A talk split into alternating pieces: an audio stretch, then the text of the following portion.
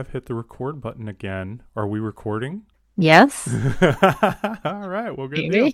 Well, we are back for another episode of P2 Transition or Post Secondary Transition. I am one of the hosts. My name is Patrick Cadigan. Thanks for coming back. Who is my co host? This is Megan Smallwood, and I have returned for more. well, good deal. All right. So I am super excited about today's discussion because we're actually going to be doing an interview for a family. Do you want to give a little bit of a background about where this came from? Oh, well, we're lucky enough to have uh, a wonderful family that I've been working with for a few years, um, the Nirschls.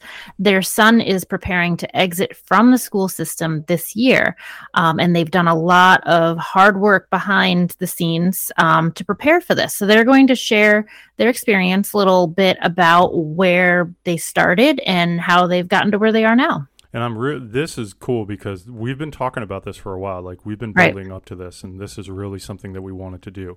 But before we get into our interview, why don't we let's talk about post-secondary transition and what does that mean? Like if we were right. to define it, what is it? Because there's so many transitions during the school time. So post secondary transition specifically focuses between ages and 14 through 21. And it's really um, helping to answer that question what do you want for your child after they leave school? Which is a loaded question, we know. Um, but we here with this podcast are looking to help answer that question a bit by asking parents to think long term, um, their milestones, do the research, resources, goals. Mm-hmm. Yeah and and like how do we define long term like what how do we define long term i would say what do you want your child to be doing after the school after the school bus stops coming? You know mm-hmm. which is different for everybody. It is a completely individualized experience. And along with that individuality can come some loneliness and in some cases a sense of isolation. But that but there are other families who are going through this. So probably probably at the same time you are. Exactly. You're not alone in this. Um, and along the journey, we're hoping to focus on the milestones. And some of those are built around time frames, and in other cases, helps it helps determine them, um, determine them, um, and figure out what are those milestones to talk about so using your child's school experiences to help with doing the research um, using the resources you have at your disposal including that school transition specialist and other teachers is vital. There's a lot of information there's a lot to consider. Um, you don't want to be alone in this process and in many cases these the answers won't immediately present themselves. Um, it's going to be a lot of give and take. There's going to be things you'll do that you won't have that desired outcome unfortunately um, and trying to do it all at once can feel consuming. So, with this podcast, we're hoping to help clear away some of that fog through the journey. Fantastic. Well, then I would say, without further ado, let's go ahead and get together with our family.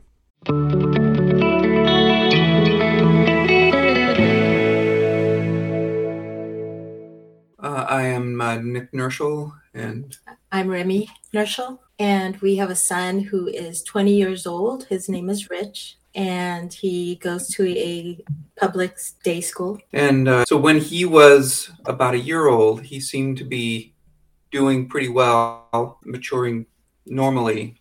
And uh, about that time, Remy seemed to start noticing some abnormalities, and the doctor tended to downplay it uh, and didn't really. Uh, he told me, "Oh, we'll just wait and see." So he was a little over a year, year old, and he started to have some odd behaviors and things. And uh, the doctor uh, was like, "Well, it's just normal." Uh, He's a boy. Boys yeah. are late but he was showing symptoms because I was a social worker working in a day program rehabilitation for traumatic brain injury and there was a section in the building for early development children. And I used to see them walk around and they would have behaviors like flapping hands, nonverbal. And he was showing those same symptoms and I was getting really nervous. And mm-hmm. so I, I went to the doctor and say, look, this is what he's exhibiting. And he just said, well, you know, you work at a rehab, you're just projecting,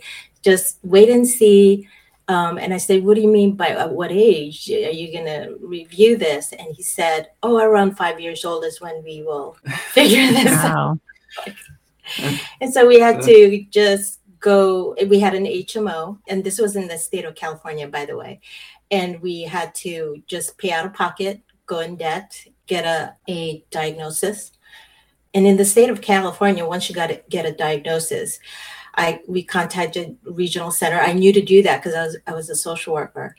And so you know we we waited for just a few months compared to here which you have to wait a long time. And then we got services. We got um, speech. We they were going to hook us up to an early childhood development. Um, but at that time we had to nick got a job in maryland. And so we had to pick up everything and and just start fresh again at the age of still at the age of two. It was the same year.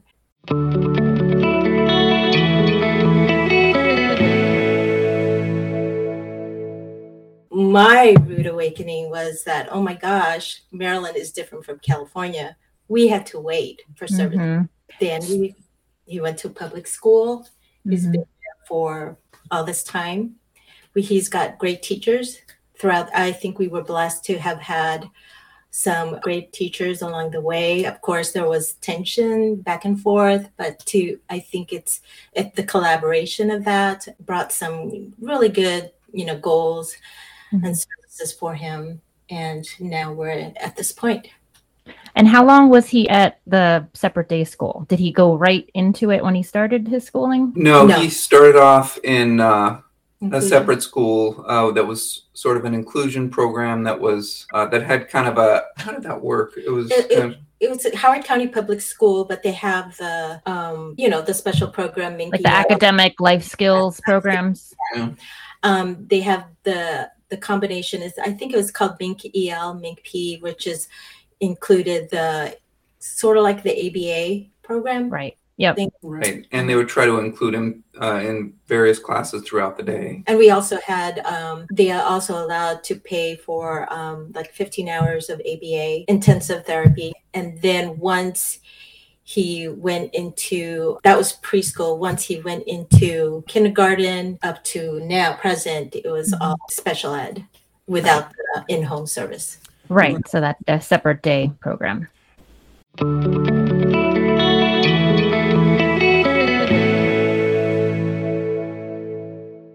What age did they finally identify your son with autism? Like, when did you get the official diagnosis? That was 18 months, so we had gone to a separate uh, person from UCLA who did the diagnosis. So I mean, there was a lot of um, early on. We were trying to trying to get some, you know, go through the regular doctor, and we did finally uh, get him to be seen by a sort of autism specialist who said, yeah, he probably has autism, but but we'll wait until he's five. That was the one. That's when we said we need to get him diagnosed and Pay out of and- pocket. and- Yeah. and um, it- you know, first they ruled out hearing if he Yeah. was deaf because he wasn't responding to his name, so they ruled out ruled that out. Um, once the psychologist did a thorough evaluation, she yeah diagnosed him with autism, the age of two. And, and it was funny because uh, once we started getting those services, they were like, oh, it's so important that they get early intensive therapy. and had we just listened to the doctor, you know, we wouldn't have yet gotten that. Yeah. Well, Yeah. uh, just to step back, this was back in again in two in two thousand and 2002. four. Uh, it was, I guess it was 2002, 2003. Yeah. Yes. Basically a long 20 years ago. The autism rates were like one out of one fifty, and Yeah. now it's one out of 44 i think Yeah. believe. Yeah. so th- people are now more aware Right. and, our, and pediatricians are more you know are looking into it now Right. uh, and will work with Right. parents to and if they parents have concerns they will listen i think you know Yeah, I mean, I, I feel like we were just at the cusp of when it was. Uh, people were starting to realize it was a real issue, and there was starting to be more awareness of it. But uh, we hadn't quite gotten to the point where we are now.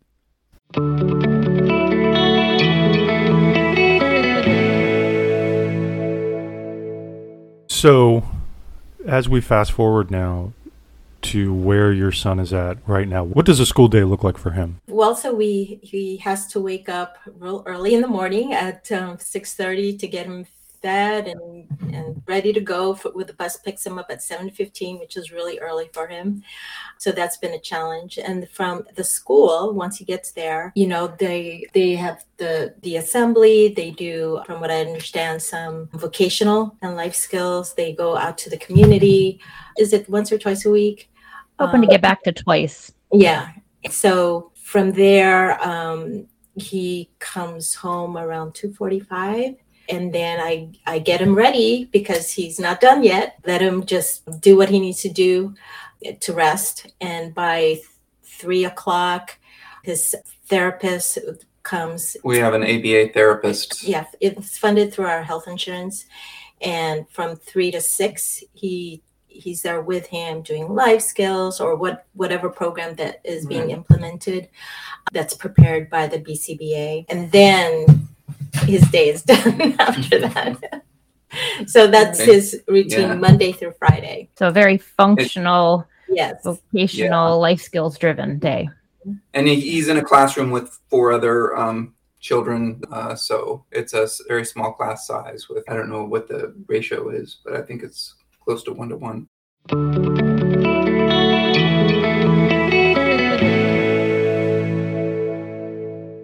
So I was going to say, um, thinking back when that diagnosis was received and you were planning the next steps, did it ever cross your mind about long term planning? What's his life going to look like after school? Yes. well, yeah. So initially, there's the shock, right? And and you start to wonder if you're, yeah start to ask those questions. I think within a year or two of that, kind of got in my mind, okay, we'll deal with that when we get to it. Let's just see what we can get him to. Still had hope that at some point he'd be able to be independent at, at some point in his life. Hmm. As for me, that's was constantly in my mind every single day. and even when he was young, what's his life going to be? And so um, anxiety over that really um, pushed me and maybe a little bit too hard on the teachers to get the goals right and to um, make sure that they're meeting the goals because i always had right. that end in mind like wanted him to be at the point where he is self-functioning hopefully mm-hmm. diploma and but then along the way as we were you know working towards those goals i was noticing maybe that what i wanted for him at, at the end starts changing like it mm-hmm it depends upon how he's progressing.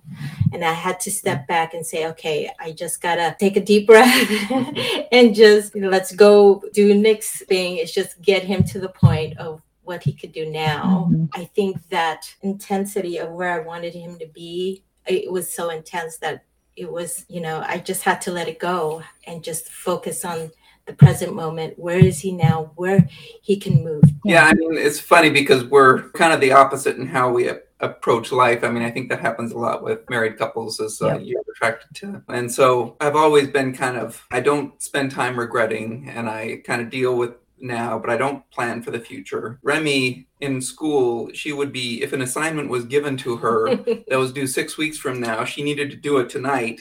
And I'd wait until like a couple weeks before it's due. and then my daughter would wait until the night before it's due. but that's how she kind of, her approach to how to deal with Richie has always been like, we need to plan this, we need to get it going. And, and I think he kind of taught me along the way to just relax and follow his lead and there are moments when he was just he's just so happy you know mm-hmm. he's just happy and smiling mm-hmm. and um and so and that's that's what you want for your child you want to see that that's where people that's the goal mm-hmm. a lot of people's goal is to just be happy right, right. he's already there he's right. already there and i just had to um and I see from my because I I know you and I see from my side that you recognize that what makes him happy and as you're planning for the future that's what you're you're striving for. And I think you're on a, a great path.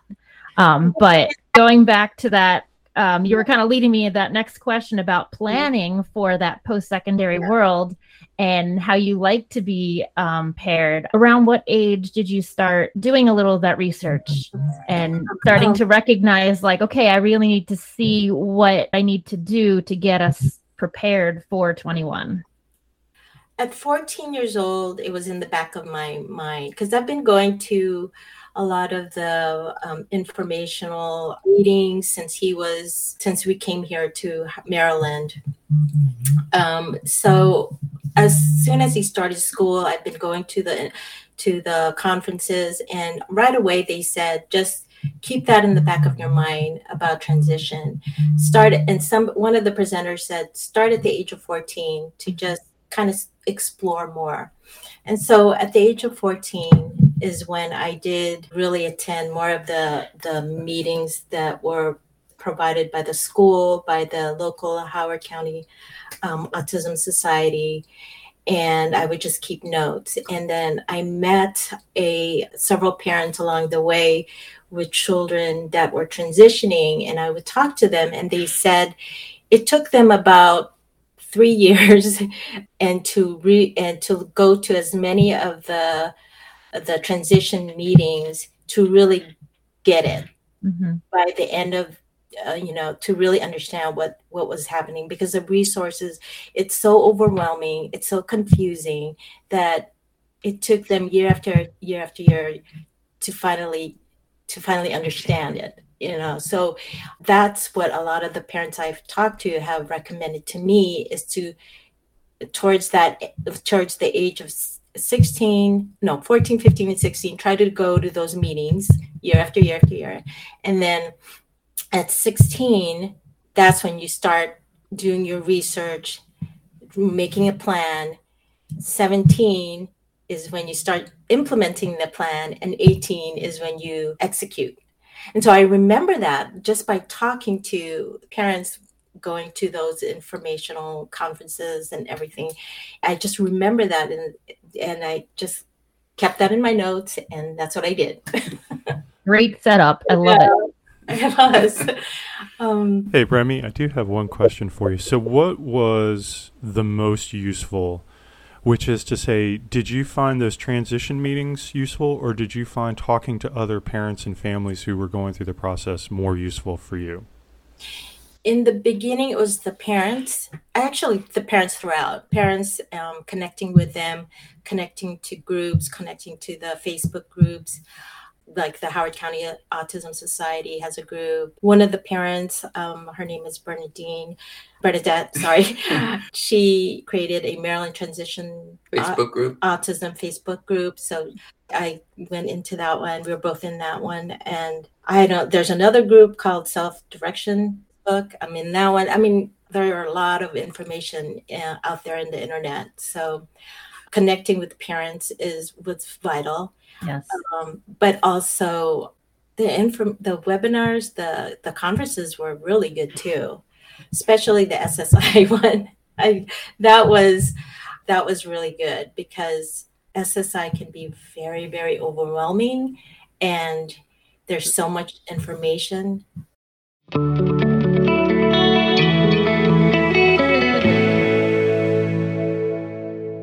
When you say SSI, what is that? Oh, I'm sorry.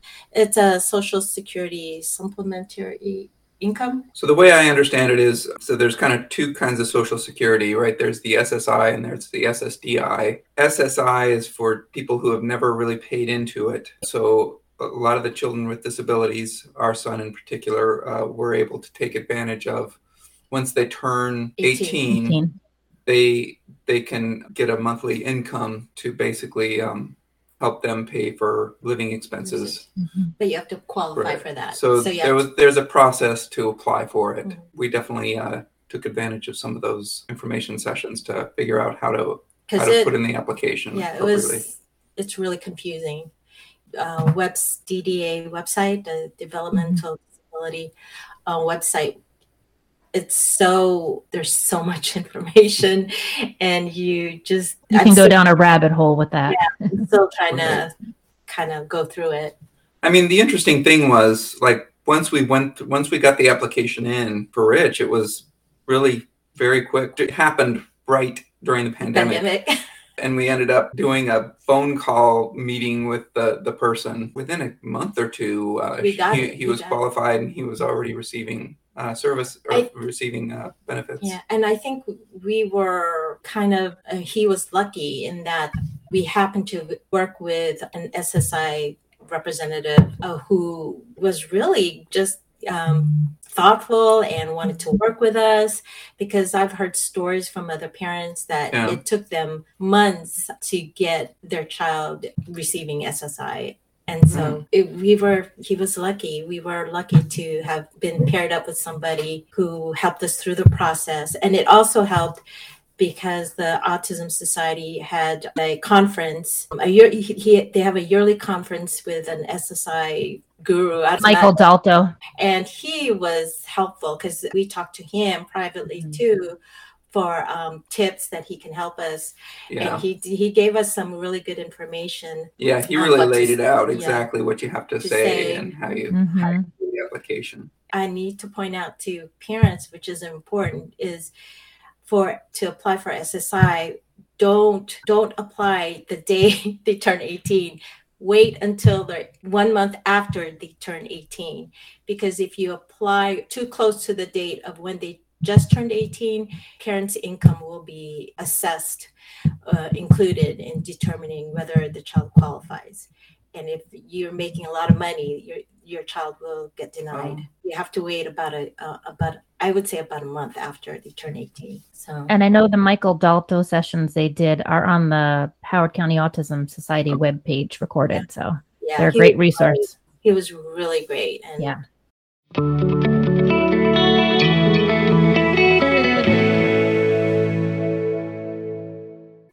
So that was the first part of our podcast series. Our interview series with our family. Thank you. Please come back for more. We're going to do another second podcast with them. In the meantime, like and follow the podcast to make sure you're not missing any of our episodes as they come out. And be sure to tell other families about us. And more importantly, send us messages. If there's a topic you want us to discuss or cover, if you have questions, just you just need some more insight on, we are happy to cover it um, as much as we can. So We have already gotten some feedback, and we're looking forward to incorporating that in later on. So absolutely. All right. Well, I think I think we're done with part one. awesome. All right. Bye, guys. Bye.